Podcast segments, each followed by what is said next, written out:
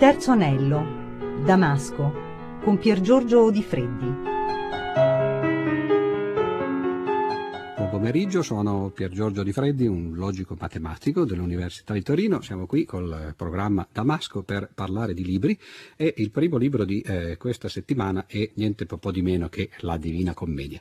è una scelta un po' scontata, si direbbe, quando si parla di libri che hanno influenzato la propria vita, uno eh, si aspetterebbe anzitutto cose che magari non tutti conoscono, perché ciascuno di noi è diverso e naturalmente siamo stati influenzati e ciascuno da cose diverse. E partire con la Divina Commedia sembra un po' scolastico quasi, dice vabbè questo è andato a scuola, no? ha imparato no? e adesso ci racconta cosa gli hanno insegnato a scuola. In realtà eh, la Divina Commedia è un libro speciale, non c'è bisogno che sia un matematico a venirvelo dire, ma è un libro speciale eh, anche per me, soprattutto eh, nella mia vita, perché eh, io ho cominciato a leggerlo eh, quando credo avevo 7, 8, 9 anni, eh, non perché fossi naturalmente un bambino prodigio, ci mancherebbe altro, ma perché eh, mio nonno aveva eh, una grande edizione, grande proprio nel senso fisico, perché credo che fosse una, un'edizione tipo 50 cm per 35, così, eh, illustrata dalle illustrazioni famose del Doré. Erano illustrazioni naturalmente in bianco e nero, i tempi erano diversi, ovviamente oggi saremmo abituati alla televisione, a colori, alla multimedialità, ma per un bambino degli anni 50, io sono nato appunto nel 1950,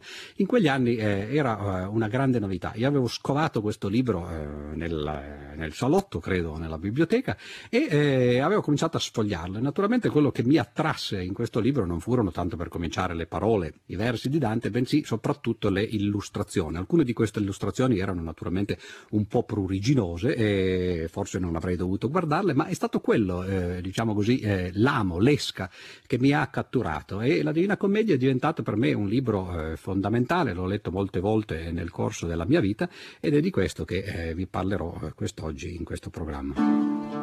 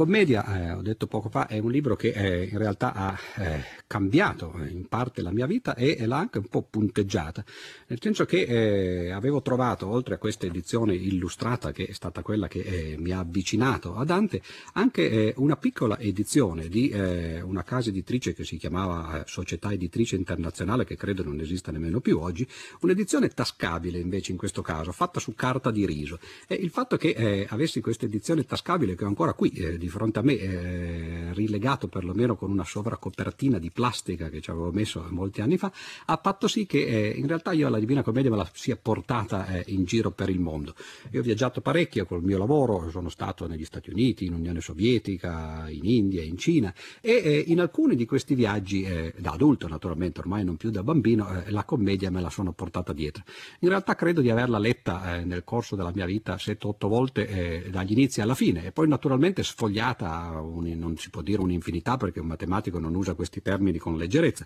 comunque eh, perlomeno un'infinità nel senso in cui lo, lo, intenderebbe l'uomo comune, cioè un numero enorme di volte. Alcuni episodi naturalmente mi hanno eh, affascinato eh, più di altri e eh, la lettura invece integrale eh, a volte l'ho fatta proprio per andare alla ricerca di aspetti di Dante che eh, magari erano stati negletti nel corso delle letture precedenti. Ad esempio un anno ricordo che dovevo, stavo per pubblicare il mio primo libro un libro di matematica e avevo deciso che eh, prima dei grandi teoremi eh, di cui parlavo in questo libro, era un libro eh, nel campo della logica matematica, nel campo della teoria della computazione, però io volevo farlo diventare un libro un po' più culturale, diciamo. Allora avevo deciso che eh, a punteggiare, un po' a sottolineare, eh, come se fosse un colpo di cannone oppure uno squillo di tromba, i teoremi più importanti, avrei eh, usato dei versi di Dante. E naturalmente però, non conoscendo la Divina Commedia a memoria, ricordo ricordo che quell'anno eh, me la lessi dalla alla Z, appunto dal, eh, nel mezzo del cammin fino all'amor che muove il sole e le altre stelle, alla ricerca di eh, versi che avrebbero potuto essere usati come citazioni. Ce ne sono eh, molti che fanno riferimento alla matematica, che fanno riferimento alla filosofia in generale e alla logica in particolare. E oggi quel mio libro, che poi è uscito appunto nel 1989, è per l'appunto quello che eh, avevo pensato all'epoca fosse. Cioè questi grandi teoremi problemi eh, annunci- di matematica, quindi di, di, un campo che a prima vista è molto lontano dalla letteratura,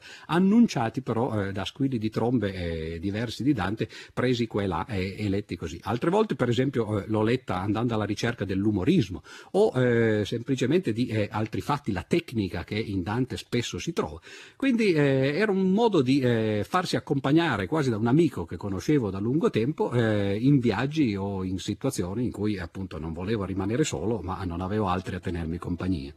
Ed ei gridò. Se tu già costì ritto! Se tu già costì ritto, Bonifazio!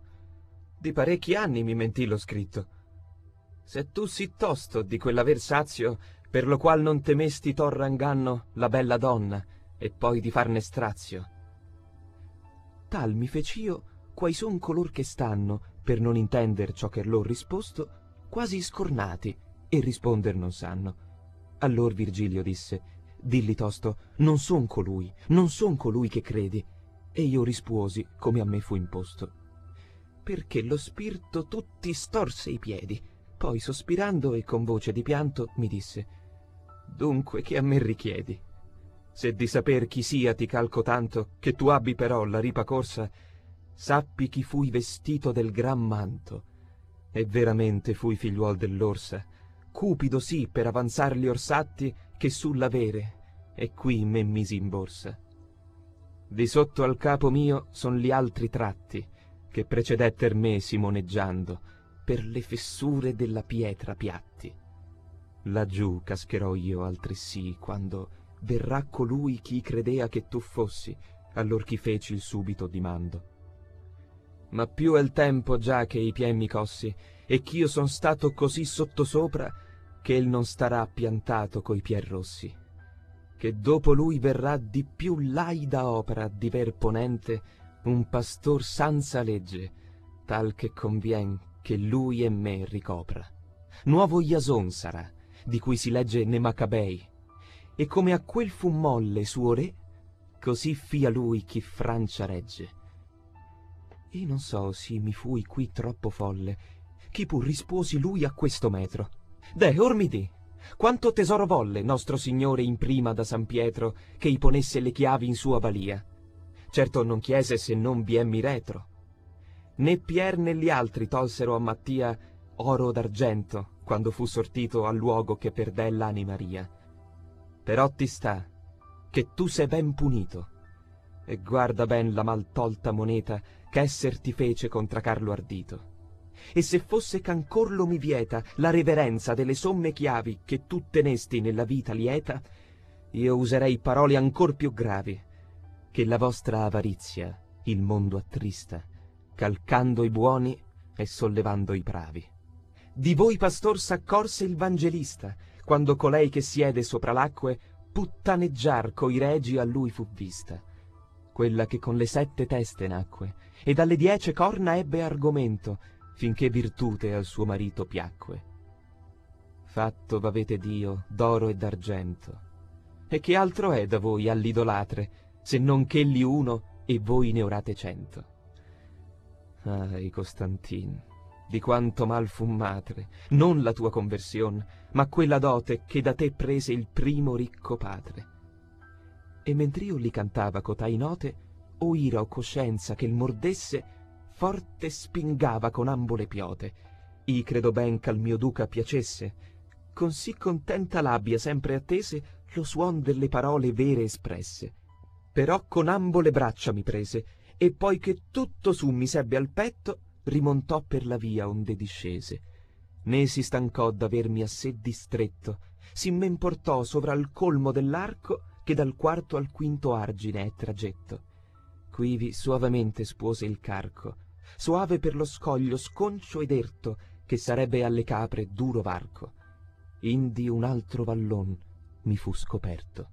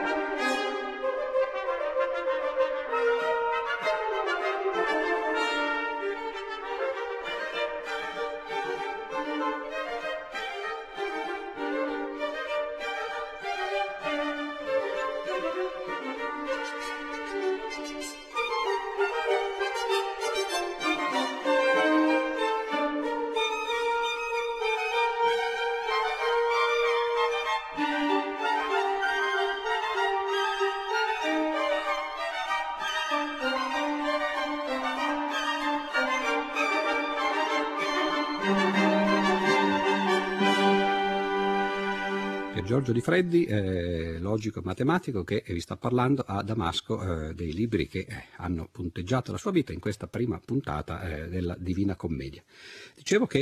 eh, la scoperta della Divina Commedia per me è stata una scoperta infantile, appunto nel senso che avevo scoperto questo grande libro illustrato con queste meravigliose illustrazioni, perlomeno meravigliose all'epoca, oggi forse sono un po' barocche o anche un po' truci a volte, del Doré. E uno degli episodi che eh, mi aveva più colpito eh, all'epoca è l'episodio famosissimo naturalmente di eh, Ulisse, eh, lo maggior corno della fiamma antica e così via, eh, eh, credo di aver letto a quell'età un numero per l'appunto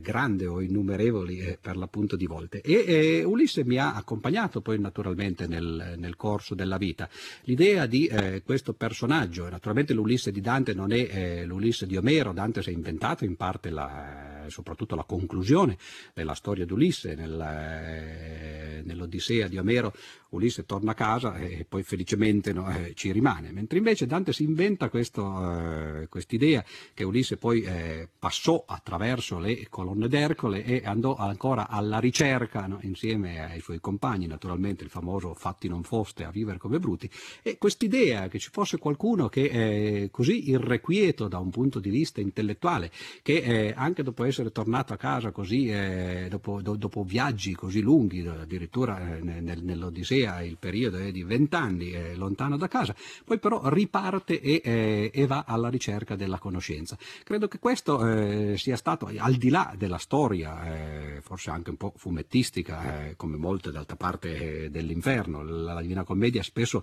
da questo punto di vista forse un po' sopravvalutata, le storielle sono eh, per l'appunto spesso fumettistiche, sono, sono, sono, più che altro dei germi di storia che, che cercano di raccontare per l'appunto cose che possono anche essere educative. Ebbene, in quel caso particolare la storia di Ulisse per me lo fu effettivamente ed è diventata un po' l'emblema emblema.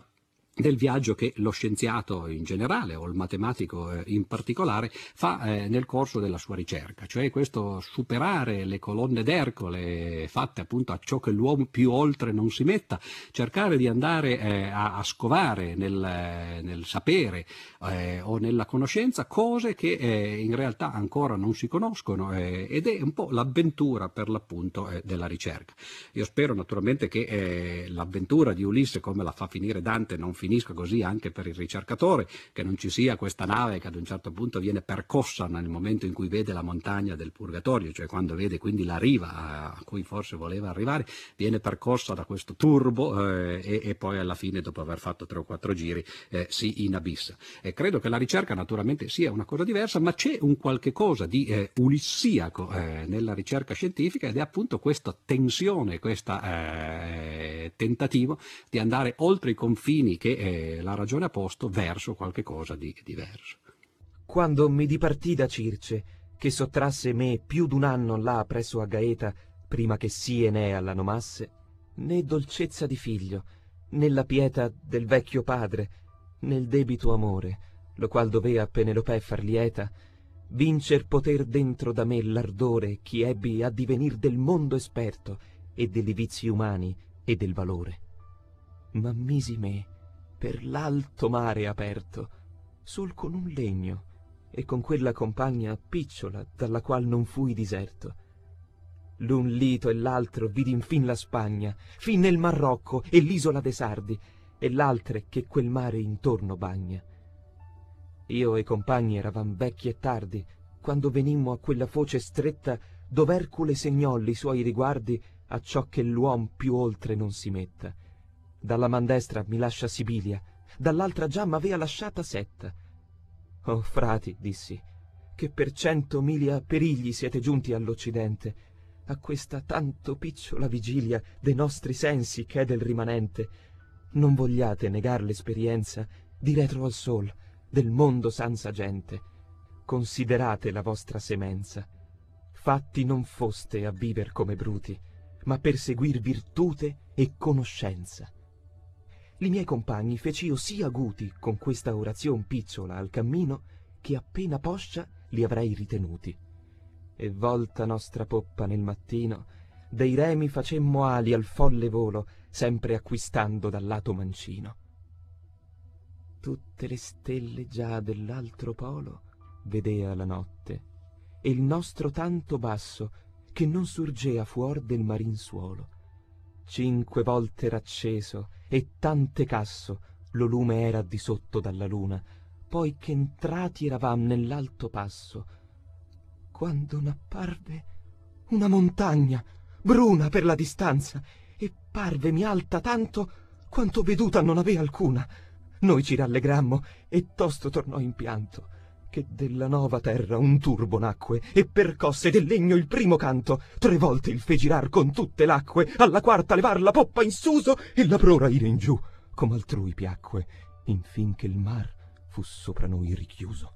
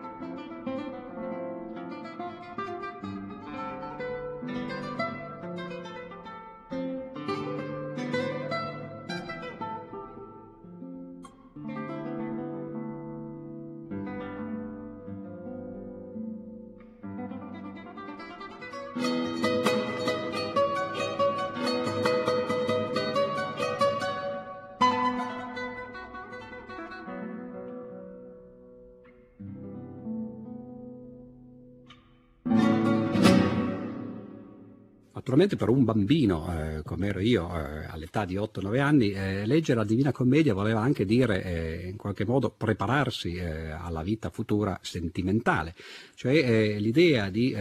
questa persona, appunto Dante, che vede una bambina, una, una ragazzina di 13-14 anni, che era appunto Beatrice, e, e se ne innamora, come nella miglior tradizione romantica del dolce stin senza mai parlarle, se ne innamora innamora e poi dopo eh, la guarda, lei muore ovviamente, e lui per tutta la vita continua a pensarla e, anche nel, la pone poi al centro di questo suo eh, grande libro, di queste sue tre cantiche, beh questa era una cosa che naturalmente mi, eh, mi ha molto colpito, non soltanto appunto eh, all'età di 8-9 anni, quando forse per queste cose eh, non era ancora preparato ed era un po' prematuro, ma soprattutto poi nell'adolescenza, adolescenza che eh, naturalmente alle superiori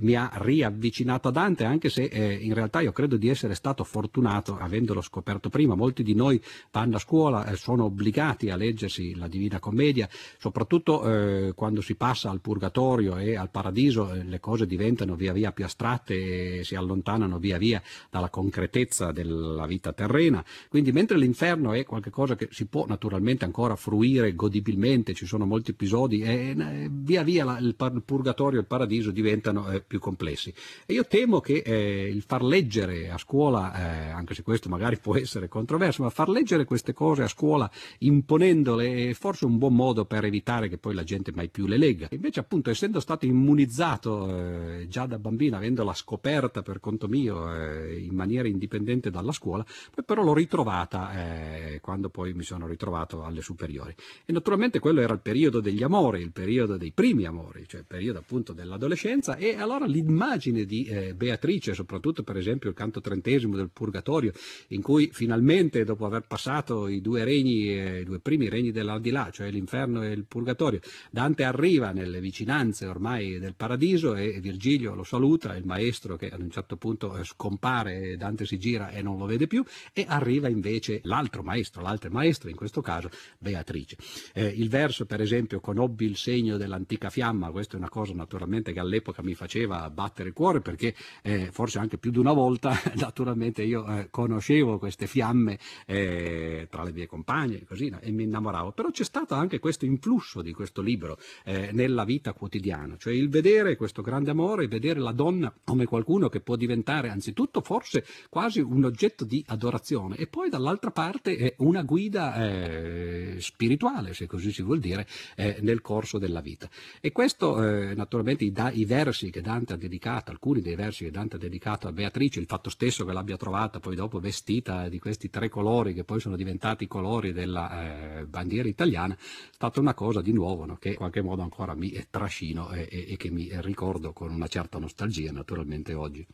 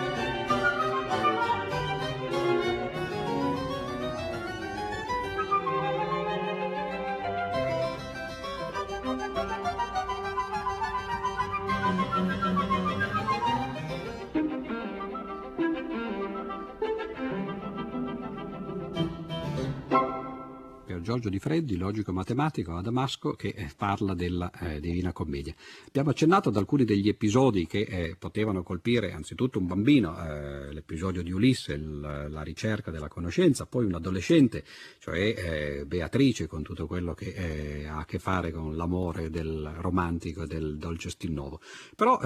naturalmente io sono di professione, come ho appena ricordato ora, un matematico, un logico matematico, e nella Divina Commedia ci sono aspetti sia logici che eh, matematici. In particolare uno degli episodi che poi ho citato innumerevoli volte nelle lezioni eh, o in articoli che, che, ho scritto è l'episodio di eh, Guido da Montefeltro nel ventisettesimo canto dell'inferno, episodio in cui eh, c'è effettivamente un dilemma logico. Eh, questo signor Guido da Montefeltro che aveva compiuto un, eh, un peccato, un, aveva dato consiglio fraudolento al Papa e eh, l'aveva dato controvoglia, però il Papa l'aveva convinto dicendogli guarda tu, eh, tu pecchi naturalmente, però io ti eh, assolvo,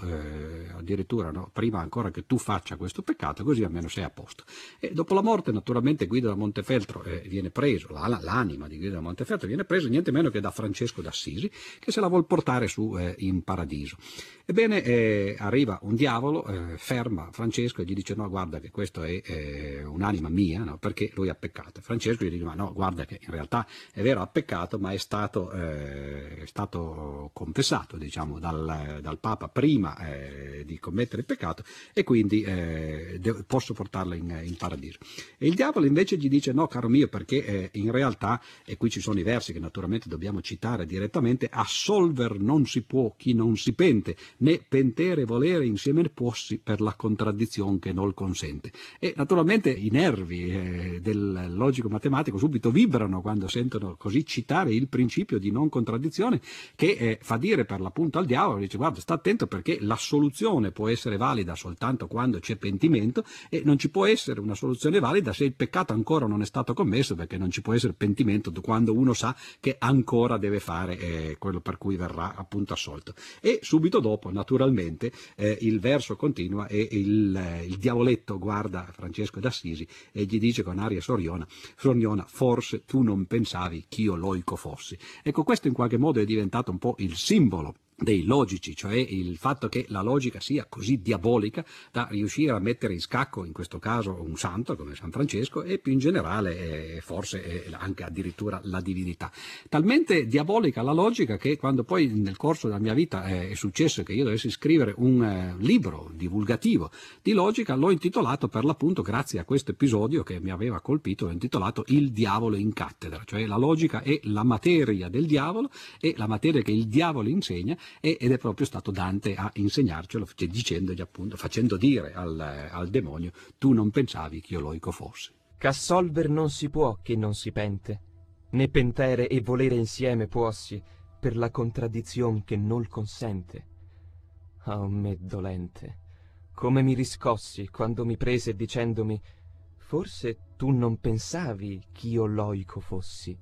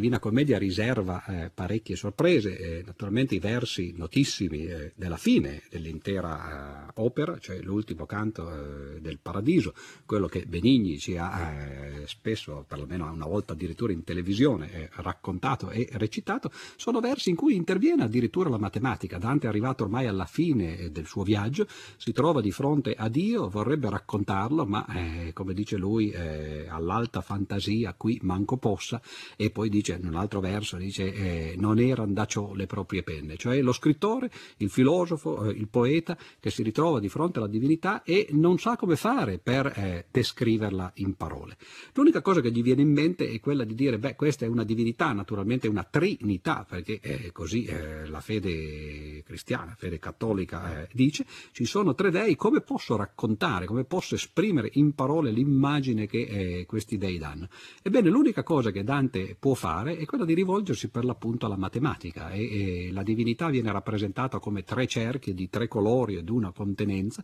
che vibrano tra di loro, in qualche modo si riflettono l'un l'altro per far vedere che sono tre persone, però un'unica eh, entità. E soprattutto eh, il, il, problema quasi irrisolubile che lo scrittore eh, ha di fronte viene raccontato con i versi famosi, dice qual è il geometra che tutto s'affigge per misurarlo cerchio e non ritrova pensando quel principio dell'indige, tale era io a quella vista nuova. Cioè Dante si sente come un geometra, come un matematico che studia la geometria, che sa che ci sono dei problemi irrisolubili, che in questo caso per l'appunto citati in maniera così obliqua sono eh, niente altro che la quadratura, la famosa quadratura del cerchio, cioè riuscire soltanto con la riga e col compasso a trasformare eh, un cerchio in un quadrato equivalente o eh, viceversa. E eh, il fatto che eh, Dante sappia che la matematica gli serviva da una parte per rappresentare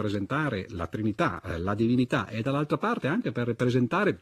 problemi che sono insolubili da un punto di vista appunto razionale, da un punto di vista matematico, è qualcosa di nuovo che ci fa capire che la letteratura e eh, la matematica poi tutto sommato non sono eh, così distanti. Addirittura la struttura dell'inferno da una parte e del paradiso dall'altra sono strutture molto complicate. La struttura dell'inferno è stata studiata da Galileo, Galilei, niente meno, in due famose lezioni, eh, in cui eh, prendendo spunto eh, dalle, dai versi della Divina Commedia è riuscito a a ricavare qual era la struttura dell'inferno. La struttura del paradiso è una struttura ancora più complicata, soltanto nel Novecento si è capito dal punto di vista matematico che cosa fosse ed è quello che oggi chiameremmo in linguaggio appunto tecnico un'ipersfera, una sfera a quattro dimensioni o nello spazio a quattro dimensioni. Quindi anche nel capolavoro massimo della nostra letteratura un matematico, un logico possono trovare eh, spunti e ispirazione, oltre che naturalmente così come li possono trovare il bambino eh, nel, nella conoscenza conoscenza oppure l'adolescente nell'amore. Vergine Madre, figlia del tuo figlio, umile e alta più che creatura, termine fisso d'eterno consiglio. Tu sei colei che l'umana natura nobilitasti sì, che il suo fattore non disdegnò di farsi sua fattura.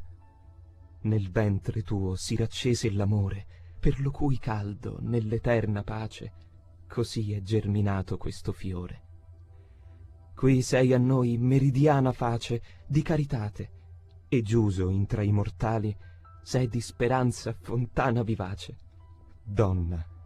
sei tanto grande e tanto vali, che qual vuol grazia ed a te non ricorre, sua disianza vuol volar sanzali. La tua benignità non pur soccorre a chi domanda, ma molte fiate liberamente al dimandar precorre. In te misericordia, in te pietate, in te magnificenza, in te s'aduna quantunque in creatura e di bontate. Or questi, che dall'infima lacuna dell'universo infin qui avvedute le vite spiritali ad una ad una, supplica a te, per grazia, di virtute tanto che possa con gli occhi levarsi più alto verso l'ultima salute. E io, che mai per mio veder non arsi, più ch'io fo per lo suo, tutti i miei preghi ti porgo, e priego che non siano scarsi. Perché tu ogni nube li disleghi, di sua mortalità coprieghi tuoi, sicché il sommo piacer li si dispieghi. Ancor ti priego, regina, che puoi ciò che tu vuoli, che conservi sani dopo tanto veder gli affetti suoi, vinca tua guardia i movimenti umani. Vedi, Beatrice, con quanti beati per li miei preghi ti chiudon le mani.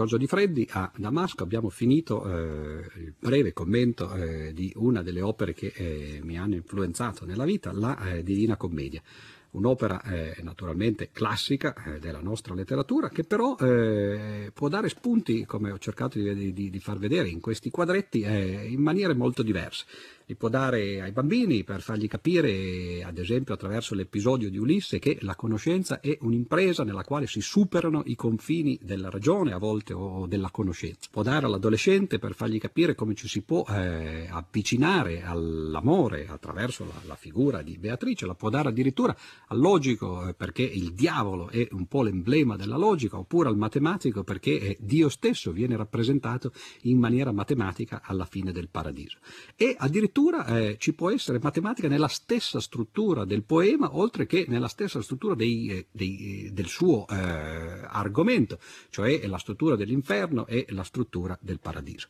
Naturalmente eh, ognuno di noi trova nei classici quello che vuole e quello che può, è per questo che quelli sono classici, la possibilità di essere quello che Umberto Eco chiamava un'opera aperta, di, eh, di, di permetterci di leggere al loro interno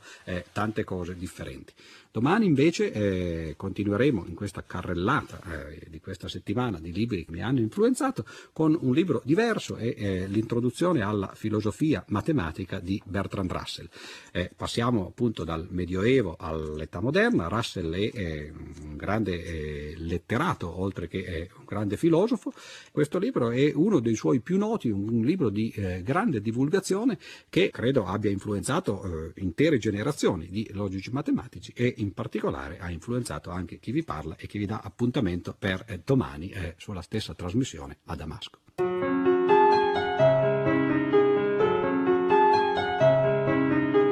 Damasco con Pier Giorgio Di Freddi. Letture di Jacopo Venturiero. Collaborazione di Mariangela Spitella.